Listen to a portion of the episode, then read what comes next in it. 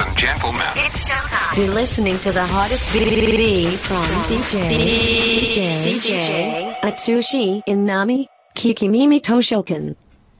インナミアツシの聞き耳図書館第63回、年間700冊以上の本を評論している作家書評家で DJ のインナミアツシがお勧めする今週の一冊です。はい、えー今週の一冊はですね、えー工藤明著、中国人の本音、日本をこう見ているです。はい。このね、人は、あの、毎日新聞の方なんですよ。はい。で北京支局にずっといた人で、何年か6年だったかな、あの、勤め、あの勤めた人で、でで向こうの人たちの、あの本音をね、取材した本なんですけど、この本も僕、僕すごく重要な本なんですよ、僕にとって。というのは、個人的な話なんだけども、うちのね、近所に、全員が中国人しか住んでないマンションがあるのね。5年ぐらい前まではそこがひどくて、へ朝の5時からヒップホップガンガンかけたりとか、もう夜中に大喧嘩して、夫婦喧嘩して、ガラス割って警察が来たりとか、あ日常茶飯事だったの、で非常に迷惑して嫌な印象だったんだけど、ええ。いつの間にかここ数年で変わってきて、人が変わってきて、いわゆるニューファミリー的な人あ。はあ。の入ってくるようになってきて、で、夕方にこう子供と親が遊んでる話題声とか聞こえてきて、それ安心するわけですよ。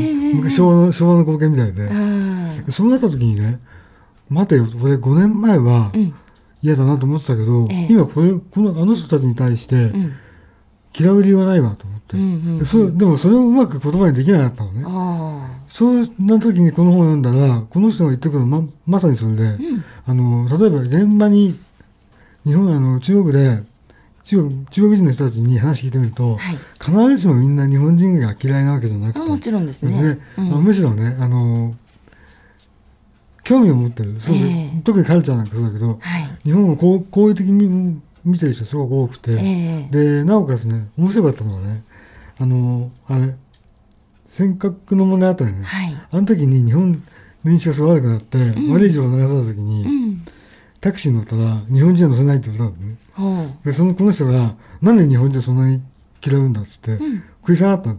で、でなんかもう、あの、どんどん相手が言うことはね、いや、日本人は悪いっていうか、抽象的なことしか言わないから、ええイメージ的なね。うん。それに一つ一つこう反応して、30分間言い出したんだって。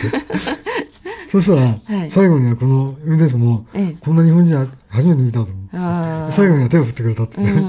うんうん。うんつまり、つまりこう、コミュニケーション不足。ええ。人と人と、個人、個人対個人でもさ、こう、なんかうまくいかないなと思っても、はい。じゃあ話しようよって話したらさ、こう、あ、なんか知らなかった、お互い知らなかっただけだねってことそれあで、りますよね。結局ね、同じことだと思うんですよね。ん。で、これを読むと、あの、この人と取材をしっかりね、はい。例えば、あの、向こうのメディアにも、あの、反日と言われてるメディアにもええ編集部に行って取材をしたりとかうんしてて、生の声を拾ってるのね。うんでちゃんとなんていうかな、イメージじゃなくて、ファクトがきちんと書かれてるから、んそこがね、説得力があるんですよね。うんうん日本人にもいい人いて、ん悪い人もいるじゃないですか。うん。はい。同じように、うん中国人も多分多分同じだと思うんですよ、当然ね。いい人もいれば、はい。そうでない人もいて。うん。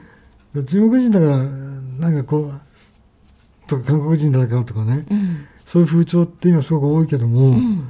で今後そういう風あの色色がもっと濃くなっていくだろうけども、うん。僕はあえてそういうことにね、こう反応したいなと思って、うん。今日この本をね、ぜひ紹介したいと思ったんですよ。はい。はいさすがにあの現地に長くいて、しかもしっかりとね、ジャーナリストとして取材をしてきた人だからこその言葉っていうのがあるんでしょうね。以上、今週の一冊は平凡写真書の工藤明著、中国人の本音、日本をこう見ているでした。